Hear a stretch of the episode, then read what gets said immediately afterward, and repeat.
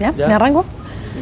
Bueno, pues muy buenos días. Eh, quiero agradecer a los medios de comunicación la oportunidad de que en este día tan importante, no solo para las mujeres, para la sociedad en su conjunto, poder expresarle a las mujeres de Aguascalientes eh, primero un saludo y una felicitación por este el Día Internacional de la Mujer.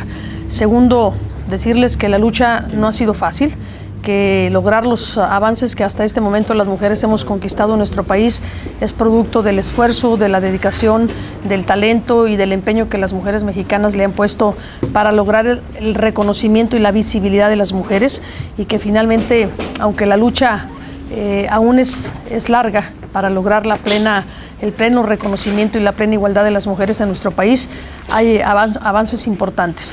Eh, habría que considerar que uno de los elementos más importantes para lograr el desarrollo y eh, la igualdad entre los géneros en nuestro país ha sido sin duda el tema de la incorporación de las mujeres a la educación. Y una enorme satisfacción para las mujeres es sin duda el hecho de que la matrícula escolar universitaria en nuestro país hoy sea literalmente ocupada al 50% de las mujeres que están demostrando además una altísima eficiencia terminal en las carreras universitarias. El que hoy en nuestro país eh, tengamos eh, que el 46% de las mujeres están incorporadas al trabajo. El 46% de las mujeres aportan a través del ingreso a sus hogares y el aporte a la economía sean motor fundamental de nuestro país. Es también sin duda un logro muy importante en los últimos años. Además, obviamente, del trabajo que realizan en el hogar, lo cual significa que el aporte de las mujeres a la economía de la nación es un, aporte prácticamente al 100%. Eh, reconocer, obviamente, el importante avance que las mujeres han tenido en el ejercicio del poder, en el alcance de, niveles de toma de decisiones, es sin duda también un reconocimiento a muchas mujeres eh, luchadoras sociales y luchadoras políticas que durante los últimos 50 años han venido impulsando la participación de las mujeres en la política. Y en ese sentido, un reconocimiento a Carmelita Martín del Campo, que fue nuestra candidata a presidenta municipal, la primera mujer candidata a presidenta municipal en el país y la primera presidenta municipal a lo largo y ancho de nuestro país, que es eh, hidrocálida y que marcó finalmente también un ícono de la participación de las mujeres en México. Eh, y todo este proceso en el que tendríamos que reconocer sin duda a una Margarita García Flores, que fue impulsora del derecho al voto, a una Hilda Anderson Nevares, que fue impulsora sin duda también de la incorporación de las mujeres trabajadoras a la política, y por supuesto a miles y miles de mujeres que no solo han luchado por la participación política de las mujeres, sino que han luchado por el reconocimiento, la igualdad de las mujeres en todos los ámbitos de la vida social y de la vida pública de nuestro país. Felicitarlas a todas, decirles que los retos aún son muchos, la lucha por la igualdad, la lucha por terminar con estos indicadores que lastiman, como el hecho de que siete de cada diez mujeres en Aguascalientes hayan sufrido a un grado de violencia. Me parece que todavía tenemos muchas tareas por hacer, pero es eh, un reto que estoy segura que de la mano con los compañeros varones, con una nueva generación de varones que están conscientes de la necesidad de lograr una mejor igualdad entre, entre los géneros, vamos a lograr dar pasos importantes en los próximos años. En cuanto a los proyectos que tiene Lorena Martínez, ¿qué puede ofrecer a las mujeres aguascalienses? Mira, lo he pensado y a nivel del municipio yo quiero empezar por hacer un compromiso eh, público. Eh, primero, el garantizar que la planilla del ayuntamiento en el ámbito de los regidores eh, sea una planilla en la que participen el 50% de hombres y el 50% de mujeres. Obviamente habremos de buscar los perfiles que además de que cumplan con la función propia de los regidores, eh, también incorporen eh, representación de todos los sectores de la población. Yo creo que un cabildo, un cabildo debe de reflejar no solamente la experiencia técnica, sino también la participación de los ciudadanos de todos los estratos y en ese sentido creo que es importante enriquecer la visión del municipio con perfiles de, con perfiles de todas las naturalezas, mujeres y hombres trabajadoras, líderes de colonia y también, ¿por qué no?, profesionistas y especialistas en cada uno de los temas.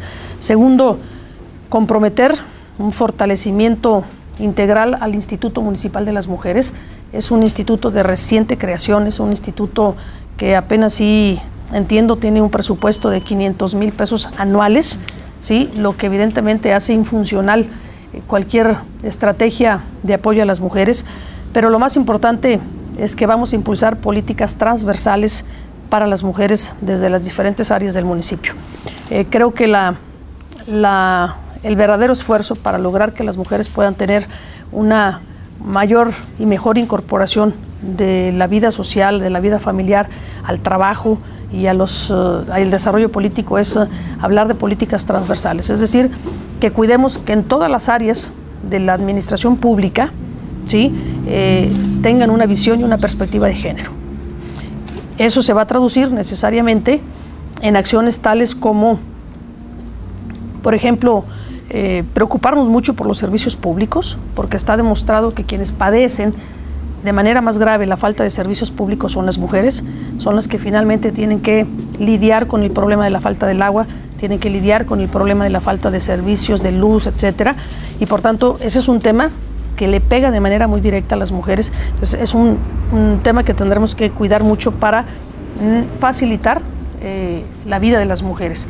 Otro tema que le pega de manera muy muy directa a las mujeres es el tema de la seguridad pública y en este sentido creo que tendremos que avanzar también en algunos esquemas novedosos de protección para las mujeres, sobre todo en el, en el ámbito de la violencia intrafamiliar y, diseñar una política muy, muy fuerte, una política muy contundente para la prevención de la violencia contra las mujeres. Creo que como uno de los indicadores más alarmantes que tenemos en Aguascalientes es que somos uno de los estados, a pesar de nuestros niveles educativos, en donde la violencia rebasa los indicadores a nivel nacional. En cuanto al gabinete, ¿qué podríamos esperar también? En el gabinete, por supuesto, vamos a tener una participación muy importante de las mujeres. No me atrevería a dar un número, pero eh, por supuesto que vamos a a dejar un precedente muy importante que difícilmente podrán igualarlo en el futuro. ¿Serán mayoría? No, no, no, no, no, no, no, no me atrevería a dar un número ahorita. Yo creo que un gabinete tiene que ser un gabinete que responda primero a la eficacia y a la eficiencia de gobierno. Eh, tiene que ser un gobierno que se comprometa en dar resultados y por tanto creo que en términos de equidad, quienes deberán ocupar los cargos tienen que ser los mejores. Si en, términos de equidad, eh, que eso es lo que luego no sucede, eh, una mujer es el perfil adecuado para un determinado cargo, lo va a ser. Entonces sigue siendo el ámbito de la política uno de los sectores donde más discriminación hay para las mujeres. Sin duda, bueno, las cifras, las cifras lo avalan. Hablaba yo hace un momento en la conferencia de que, por ejemplo, en el, en el tema de la política, en nuestro país apenas el 6% de los cargos a nivel municipal están ocupados por mujeres, siendo las presidencias municipales el nivel de gobierno más cercano con la gente, siendo los niveles de gobierno donde se pensaría que es más fácil que las mujeres accedan al poder, está resultando un proceso muy difícil porque lo que sucede es que hay regiones en el país en donde los niveles de marginación y de discriminación siguen siendo muy altos. Simplemente el estado de Oaxaca, por ejemplo, en todos los municipios donde se eligen dirigentes por usos y costumbres, todavía tenemos el 90% de municipios donde las mujeres no pueden acceder a un cargo público. Entonces, evidentemente el proceso de incorporar a las mujeres a la toma de decisiones y a los cargos de elección popular es un proceso en el que tenemos que trabajar de manera mucho más intensa. La representación en el Congreso local, pues aquí es del, son cinco, ¿no? Cinco de 27 eh, creo que nos falta mucho por hacer y si analizamos finalmente la integración de las planillas que están presentando los partidos políticos, debo suponer que tampoco son muy halagadoras, excepto el caso del PRI, que lleva una mujer candidata a la presidencia municipal más importante del Estado, eh, no se vislumbra una participación muy amplia. O el caso de Nora Rubalcaba, ¿no? como candidata del Partido de la Revolución Democrática al gobierno del Estado. Y en el caso específico del PRI, ahorita que lo retomas, este, nada más vas tú como candidata a la alcaldía y dos distritos más de mujeres. ¿Qué está pasando? ¿Qué pasa con este 50% que está en los estatutos que corresponden a mujeres por candidaturas de mayoría? En el caso del estatuto del PRI, lo que se garantiza es el 50% de la representación proporcional. ¿sí? En el caso de las elecciones de mayoría, eh, cuando hay contienda interna, como es el caso nuestro, eh, se, se, tiene que respetar el resultado del proceso. Aún en el caso de una de nuestras precandidatas, caso de Patti Valadez, ella está contendiendo con otros tres compañeros, ¿eh? o con dos más, ¿no? exactamente. En el caso de las pluris, el PRI está comprometido a llevar un hombre y una mujer en ese mismo orden, un hombre, una mujer, un hombre, una mujer, en su lista de, representación proporcional. Que pudiera ser ella otra, pero finalmente debe ir una mujer. Entonces nada más sería ahí donde se compromete el PRI, en las candidaturas a diputados, pero Es correcto. Ni en las planillas. Este, ah, no, en, las planillas de, en las planillas de regidores hay un compromiso, ¿sí? hay un mandato que establece el estatuto, por supuesto. ¿Igual en los mismos términos? En los mismos términos.